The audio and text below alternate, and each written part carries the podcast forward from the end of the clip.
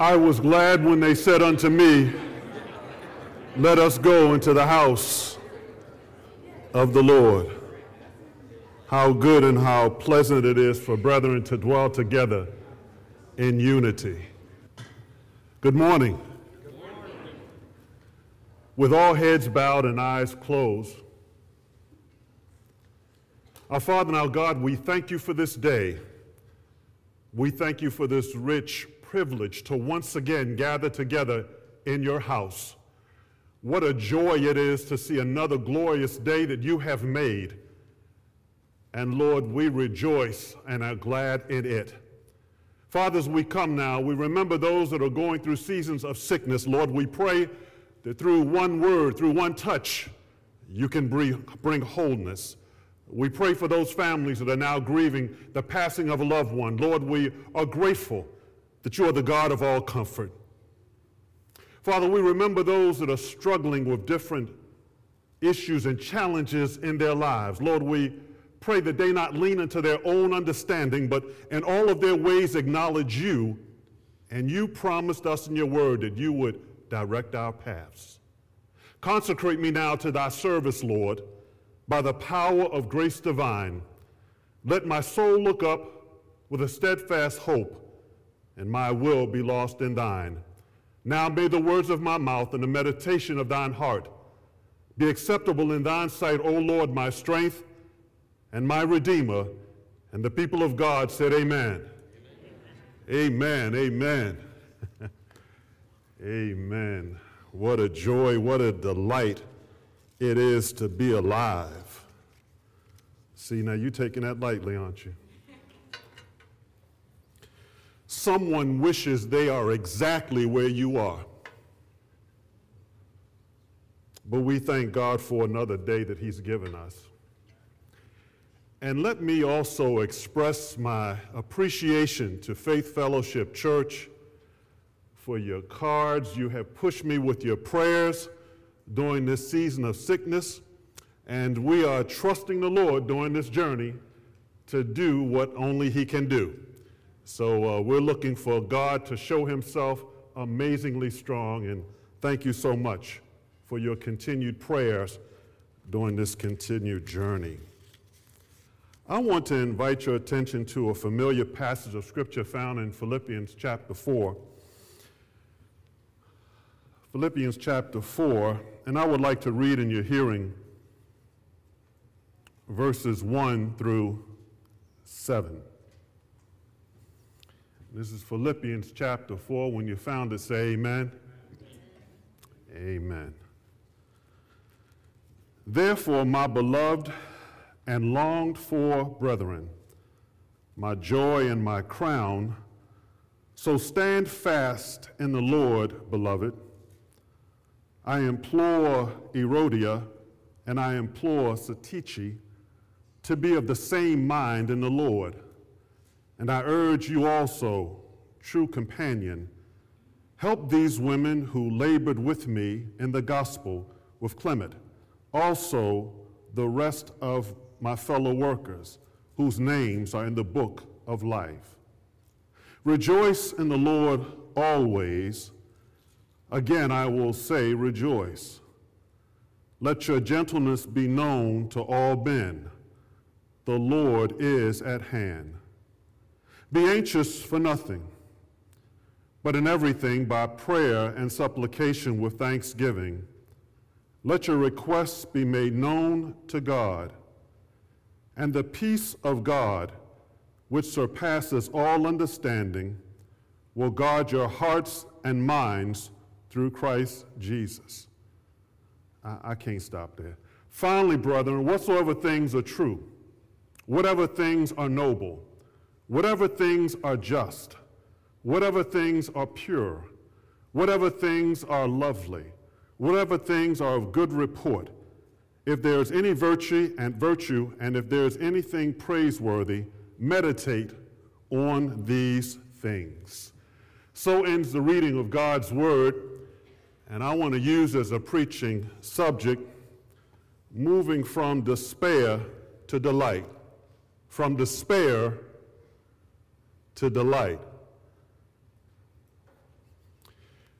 Despair knows where all of us live. It, it, it, finds us, and one would easily say that over the past 24 months, we've, we've had to deal with uh, some difficult terrain as we've had to negotiate this COVID and a host of other things that have come along with it. And it has put many folks in a place of despair, anguish. Some have felt like giving up, gloom. That's been the narrative for a whole lot of folks. Paul is now writing to some folks who also were feeling discouraged. As a matter of fact, some of them were at a place where they were about to give up on the church altogether. Some of them felt that they could no longer move forward. Have you ever been there? Have you ever felt distress or discouragement like you didn't want to go forward? Yeah, every, come, you, you can be honest. It's okay. I mean, no one's going to call Sheppard Pratt on you. It, it, God's people sometimes go through seasons of despair, and, and it's okay to own that. And I'm glad he had the foresight to see that this was something that I need to talk about and to address. Uh, sometimes dealing with God's people can be difficult. See, there you go, acting like you don't know what I'm talking about. You know, sometimes church folk can be difficult. We think we know everything. We know two verses and we're experts. You can't tell us nothing. You know, we, we can be a difficult lot to deal with. But he's saying this is no reason to throw in the towel and to quit and walk away from your faith. He wants to give us some holy and helpful hints that can help us along this journey as we aim to live our lives in Christ.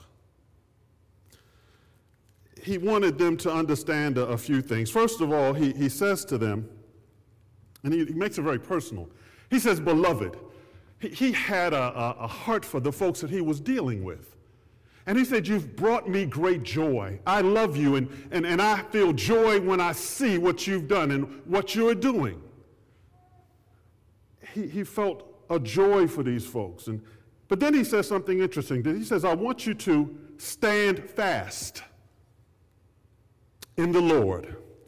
That word stand fast simply means remain strong in the Lord. Remember the context, these were folks who were about to give up, to walk away from the faith. John 6:66 says, and many of them turned and walked with him no more. This was a group that was beginning to feel like that. But he's saying, wait before you leave. Remain strong, remain steadfast in the Lord. When I look at the life of Jesus, I can't help but see one who did not waver. And that's really what he's also saying. He said, Don't waver in your faith. Jesus did not waver in what the Father had assigned him to do. Jesus said, I've come that you might have life and that you might have it more abundantly. He did not waver on that. He said, I came that I might destroy the works of the devil. He did not waver on that. I've come to rescue a fallen and sinful mankind. He did not waver on that. In spite of all of the shenanigans by the religious leaders, the Sadducees, the Pharisees, and the Herodians, Jesus never wavered in his commitment and what the Father had assigned him to do. And he's telling you and I the same thing today, regardless of how bad things get. I don't want you to waver in Christ. I want you to stick and stay. It, it gives the picture of staying on track. Stay on track with him. There's so many distractions, so many things that can get in the way of us standing firm in Him. Stand firm in the face of trials. The scripture reminds us that all things work together for good to them that love the Lord, to them that are called according to his purpose. Stand firm in your commitment to be part of the body of Christ, to be one who is in regular attendance at the local assembly.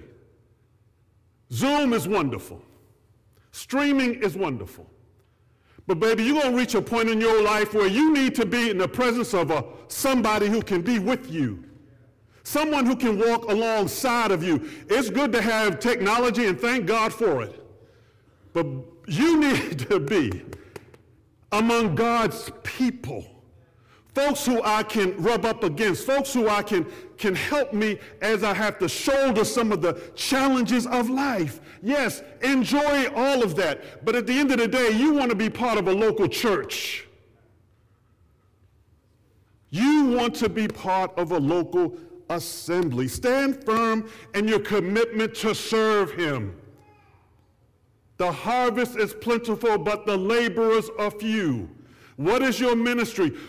How are you using the gifting that God has given you? Are you sitting down on your promise and potential? He said, I have gifted you that you might be used in the local assembly, in the body. But you choose to do it your way and you just sit, come, be a spectator, and go home. Shame on you. he saved you to be used for His glory. It's not about you.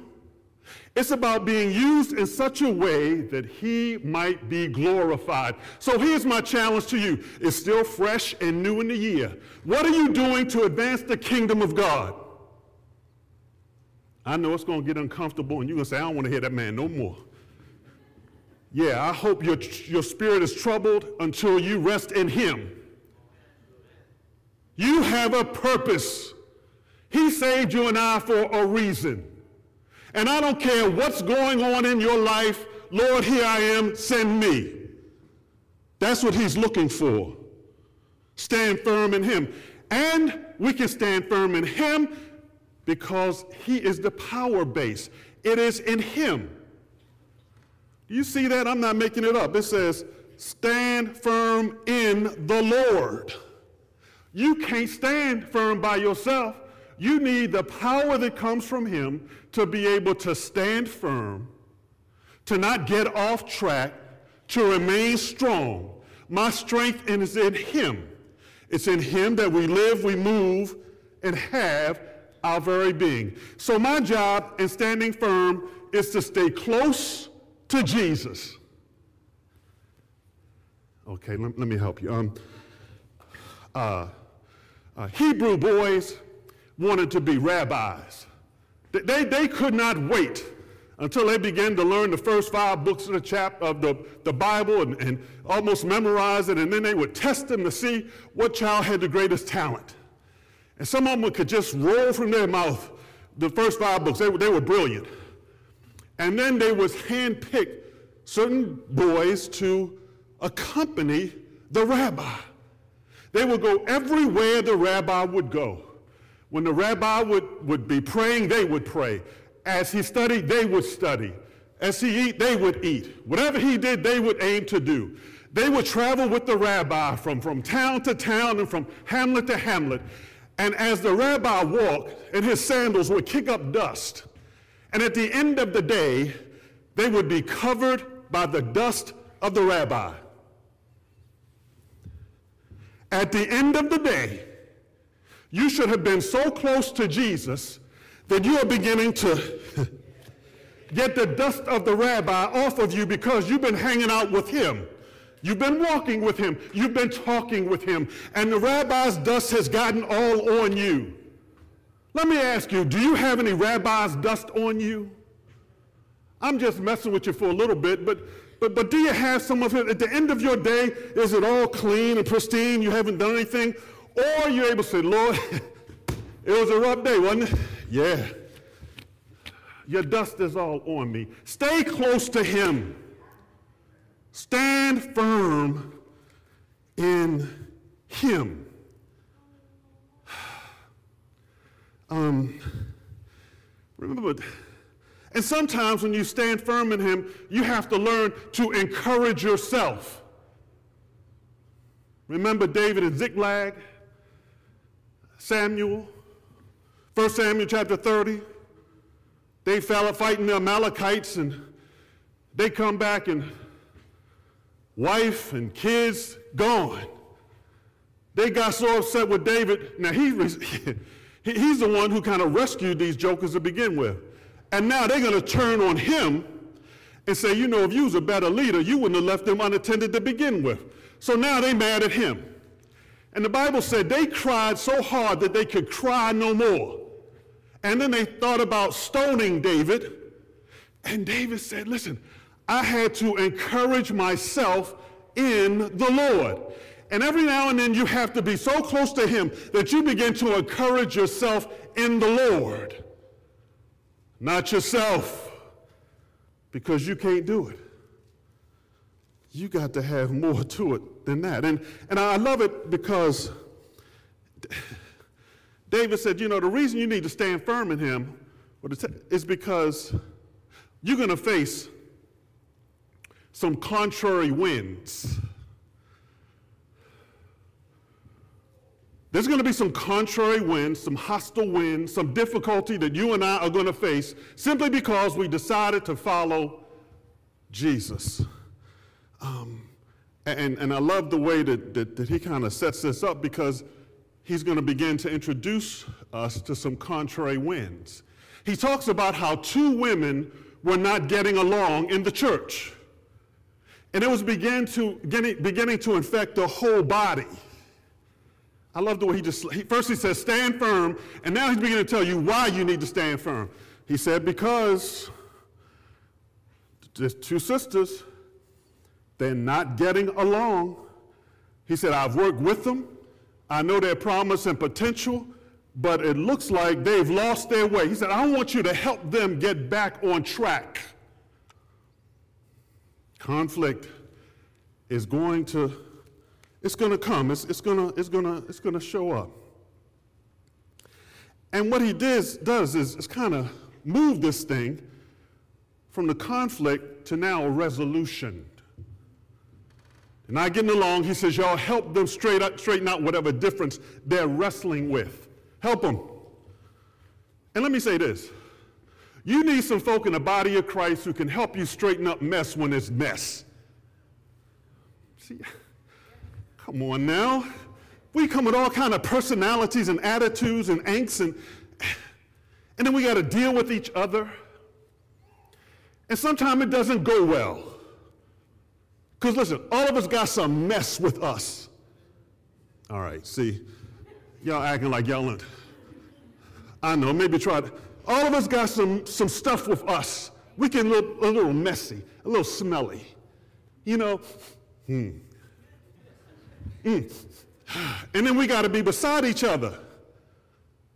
And he's saying, help them get it right. Help them out. Clement,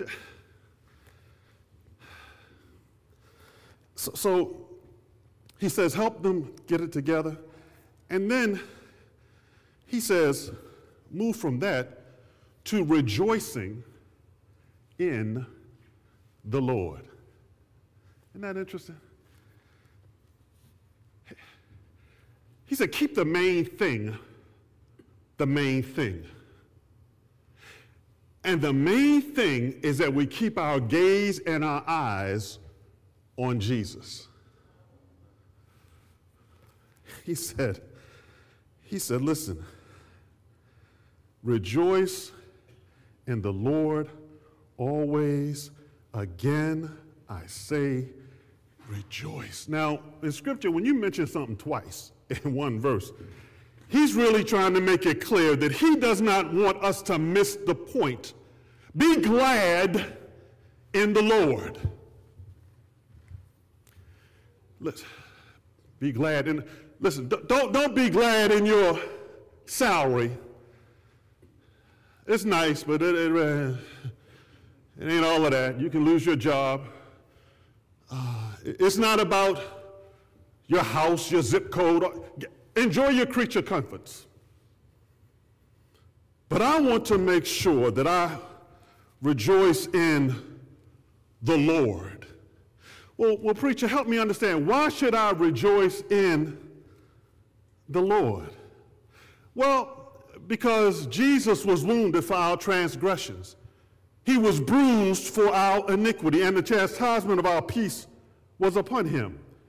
We can rejoice in the Lord because the Bible says there's therefore now no condemnation to them that are in Christ Jesus. We can rejoice in the Lord because we're heirs of God and joint heirs of Jesus Christ.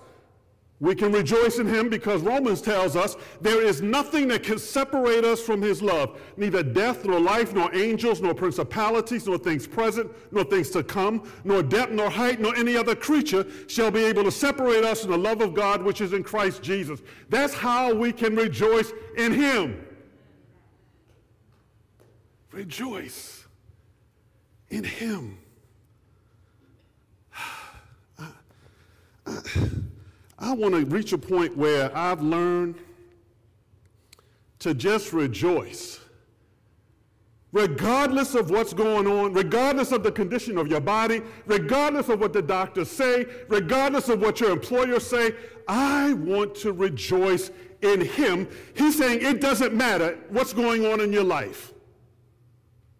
And that's some grown up church folk. Because, see, a lot of times we, we, we wear emotions on our shirt sleeve, but he's saying your praise, your rejoicing should not be predicated upon what's going on in your life. It must be based solely upon who he is, what he's doing for you, in you, and through you. Um, well, how do you rejoice? Isn't it interesting that he did not say in the text how? uh, which means that there are multiple ways in which you can rejoice in Him. One way, and, and I'll just talk a couple. One way is when we come on Sunday morning. See, see I'm learning to, to rejoice in Him is kind of learned. You, you just don't wake up one morning and say, well, I think I'll rejoice in the Lord. No, you've got to learn, cultivate that.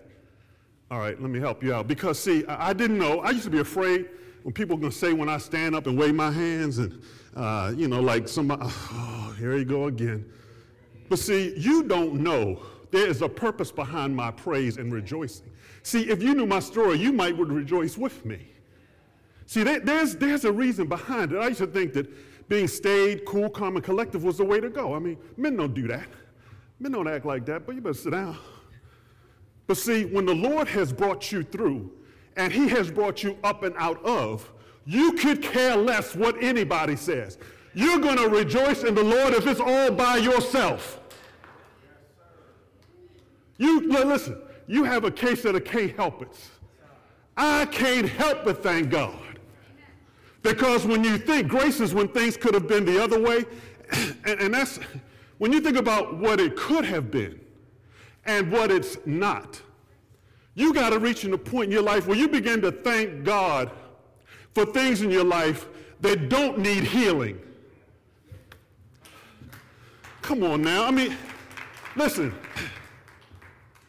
Your kids have sense this week. Thank you. My husband, my wife acting like they, thank you. My neighbor, my job is holding up. My family's holding up. My health is holding up. My family circle has not been broken. Begin to thank God for situations and things in your life that don't need healing. See, that's reason to rejoice in Him.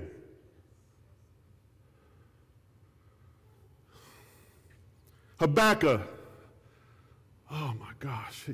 Habakkuk chapter 3, verse 17, 18, he talks about, though the fig tree may not blossom, no fruit be on the vines, though the labor of olive oil may fail, and the fields yield no food, though the flock may be cut off from the fold, and there is no herd in the stalls. Yet I will rejoice in the Lord. And you just have to reach a place where you have yet praise. That regardless of what's going on, I'm just going to praise him for who he is and what he's doing in my life and my situation. Let me move. Um, so just, just learn to start rejoicing in him. Um, one of the ways in which I, I, I, learned how to rejoice in the Lord was, was church, because I would see people do stuff that I didn't understand. No, really. I mean, they, they start running and nobody was chasing them, and, and start hollering and nobody was bothering them. You know, and, and, and then, you know, at first it would seem kind of funny and cute. You know, as kids, we didn't know no better. But I tell you what, as years start piling on top of each other, and you start catching some hell in your life, you say, oh, I get it now. I know exactly why they were running and nobody was chasing them and why they was crying and nobody was bothering them because it was nothing but the goodness of the Lord has caused them to behave like that, to rejoice. So listen, you can take your seatbelt off. Uh, you can feel comfortable. No one's going to bother you. If you start rip, well, I know you're not going to do that here, but I'm just saying, if for some reason you want to praise him, that's okay. And listen, let me say this. It's not about guilt tripping nobody into, no, I, I'm well beyond that now. I mean, if you want to praise him, you're going to praise him. It ain't got nothing to do with Nick say. It's all on what he's done for you. It won't be me. It'll be that Holy Spirit saying, uh huh. You thought you could be cool, didn't you? Uh huh. Yeah. Uh, oh, what, what's that? It's okay, beloved. You can rejoice that, that way and feel, feel good. Let, let me stop. Um, he says something else. He says, uh, he says, Let your gentleness be made known to all men. Interesting. Your, your forbearance, um, being patient with people.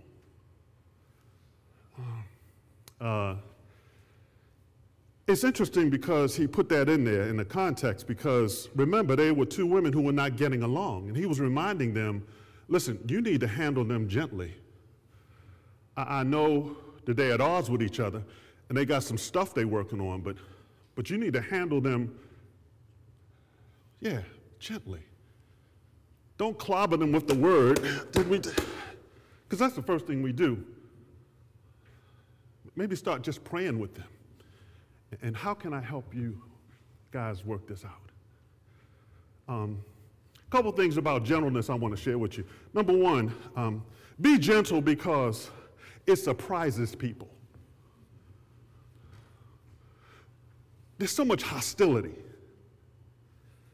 So much hostility. People so angry.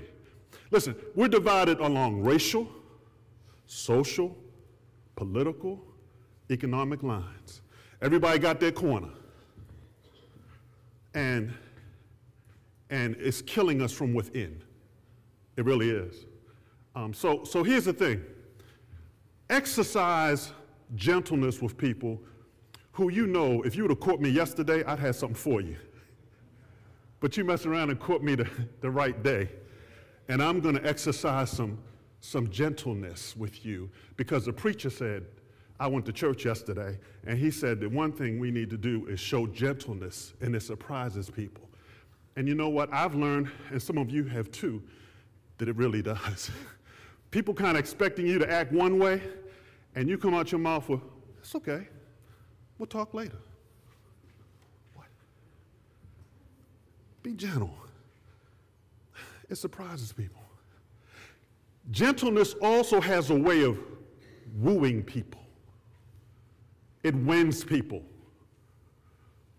You try gentleness with some folk that you are at odds with and put your sword down for a minute or the bat, baseball bat, whatever your choice of weapon is, but you, you put that down and we're not doing that. I'm going to, I'm going to, I'm going to win you with gentleness.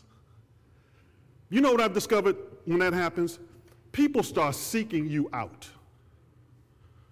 I don't know, maybe, maybe you're the one who's the peacemaker and, and, and They'd be looking for you. Where's so and so? It, it, it, can, it can win and woo people.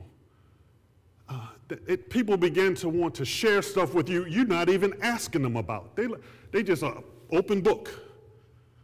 because you've learned to woo and win people with gentleness. And, and gentleness also reflects the heart of Christ. They get a portrait of what Jesus looks like when they exercise gentleness. You may be the only Jesus they see reflected in you simply because your gentleness is known. And I love it. It says, because the Lord is at hand. He's the one that helps us become gentle.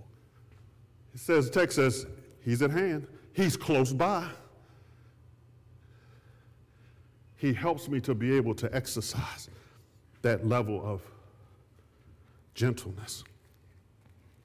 And then um, he says, Be anxious for nothing, but in everything, by prayer and supplication with thanksgiving. Notice he says, Be anxious for nothing. Now, this, this, is, this is a tough one. You know why? Because we like to worry not, I'm not talking about y'all, but I'm just saying some people like to, to worry. They, they worry what? You know, you, you fear telling them anything because, child, you know, I can't tell mama that. She, she'd be pacing the floor all night. I, I can't tell. Worry. Anxiety. He says, be anxious. He says, stop worrying and start praying. That's your answer to worry is prayer. Because worry suggests that my God is not big enough to handle whatever it is that I'm dealing with. So if he is who he says he is, if he created the world, if he's the one who, who spoke the world into existence, then clearly he can help me with whatever my dilemma is. So I'm going to trust him and get a good night's sleep because it makes it so clear that we ought to be anxious for nothing. And then he says, go ahead and start praying. Um, First Chronicles chapter 5, verse 20 says, Because they cried out to God during the battle, he answered their prayers because they trusted in him. Because they prayed, God moved. Now, I mean, he's not like a credit card. You just throw up a wish and he responds. No, it doesn't work quite like that. But in this particular case, it's clear that, that, that they cried out to God and God responded. And he made it clear, he said, because they prayed. I don't know about you, but I want a because they prayed testimony.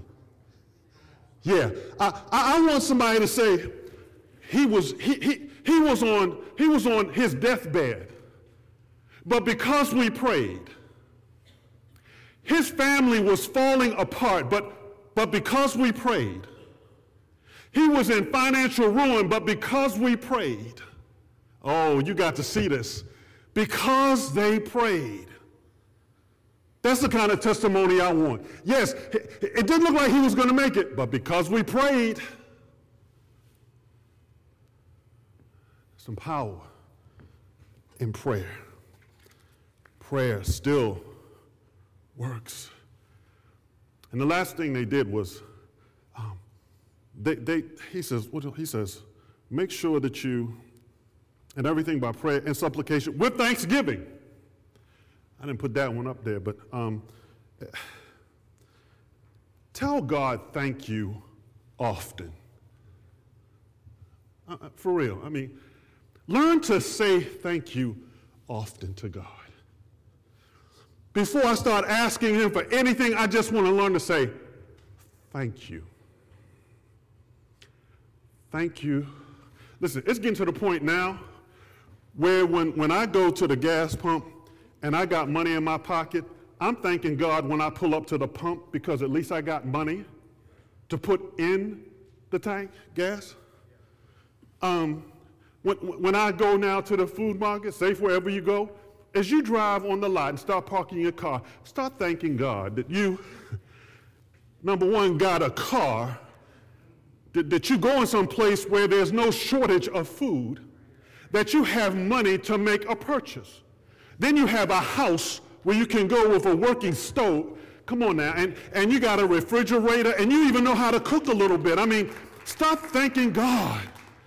I go to the gym now. I thank God that number one, I have a desire to go. Number two, that I got my behind up to go. And then when I got there, I was able to do something. Learn to lavish God with thanksgiving. Thanksgiving precede Him moving. And you know, it's amazing. You know, we, we get a few coins and been to school a couple days. You know, we begin to think, get a case of the big heads, that we somehow have managed this thing on our own. Don't you know you one catastrophe away from having nothing? It is only by the grace of God. So develop a posture of thanking Him. Just thank Him. It, get in the habit of it. And thank Him for His faithfulness. Thank Him for His love. Thank Him for His Son. Thank Him for salvation. Thank Him that your sins are forgiven. Thank Him that He loves you unconditionally.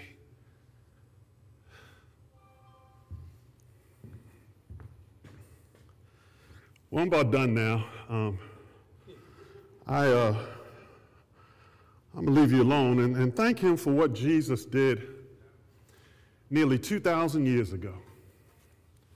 They took your Lord and my Savior and they washed, walked him through the narrow streets of Jerusalem with that cross on his back, the Via Dolorosa, and then they beat him. Uh, the lictors had a cat of nine tails and they just beat him until they get tired, where he was not even recognizable. They put him up on that cross, they hung him high and stretched him wide. They put him in that borrowed tomb, and he wouldn't need it too long because the Bible says after the third day, Jesus Christ, your Lord and my Savior, Mary's baby, got up with all power in his hand. And if God can raise a dead Jesus, he can still do some things in your life. He's not finished with you yet. Amen. He's not finished yet.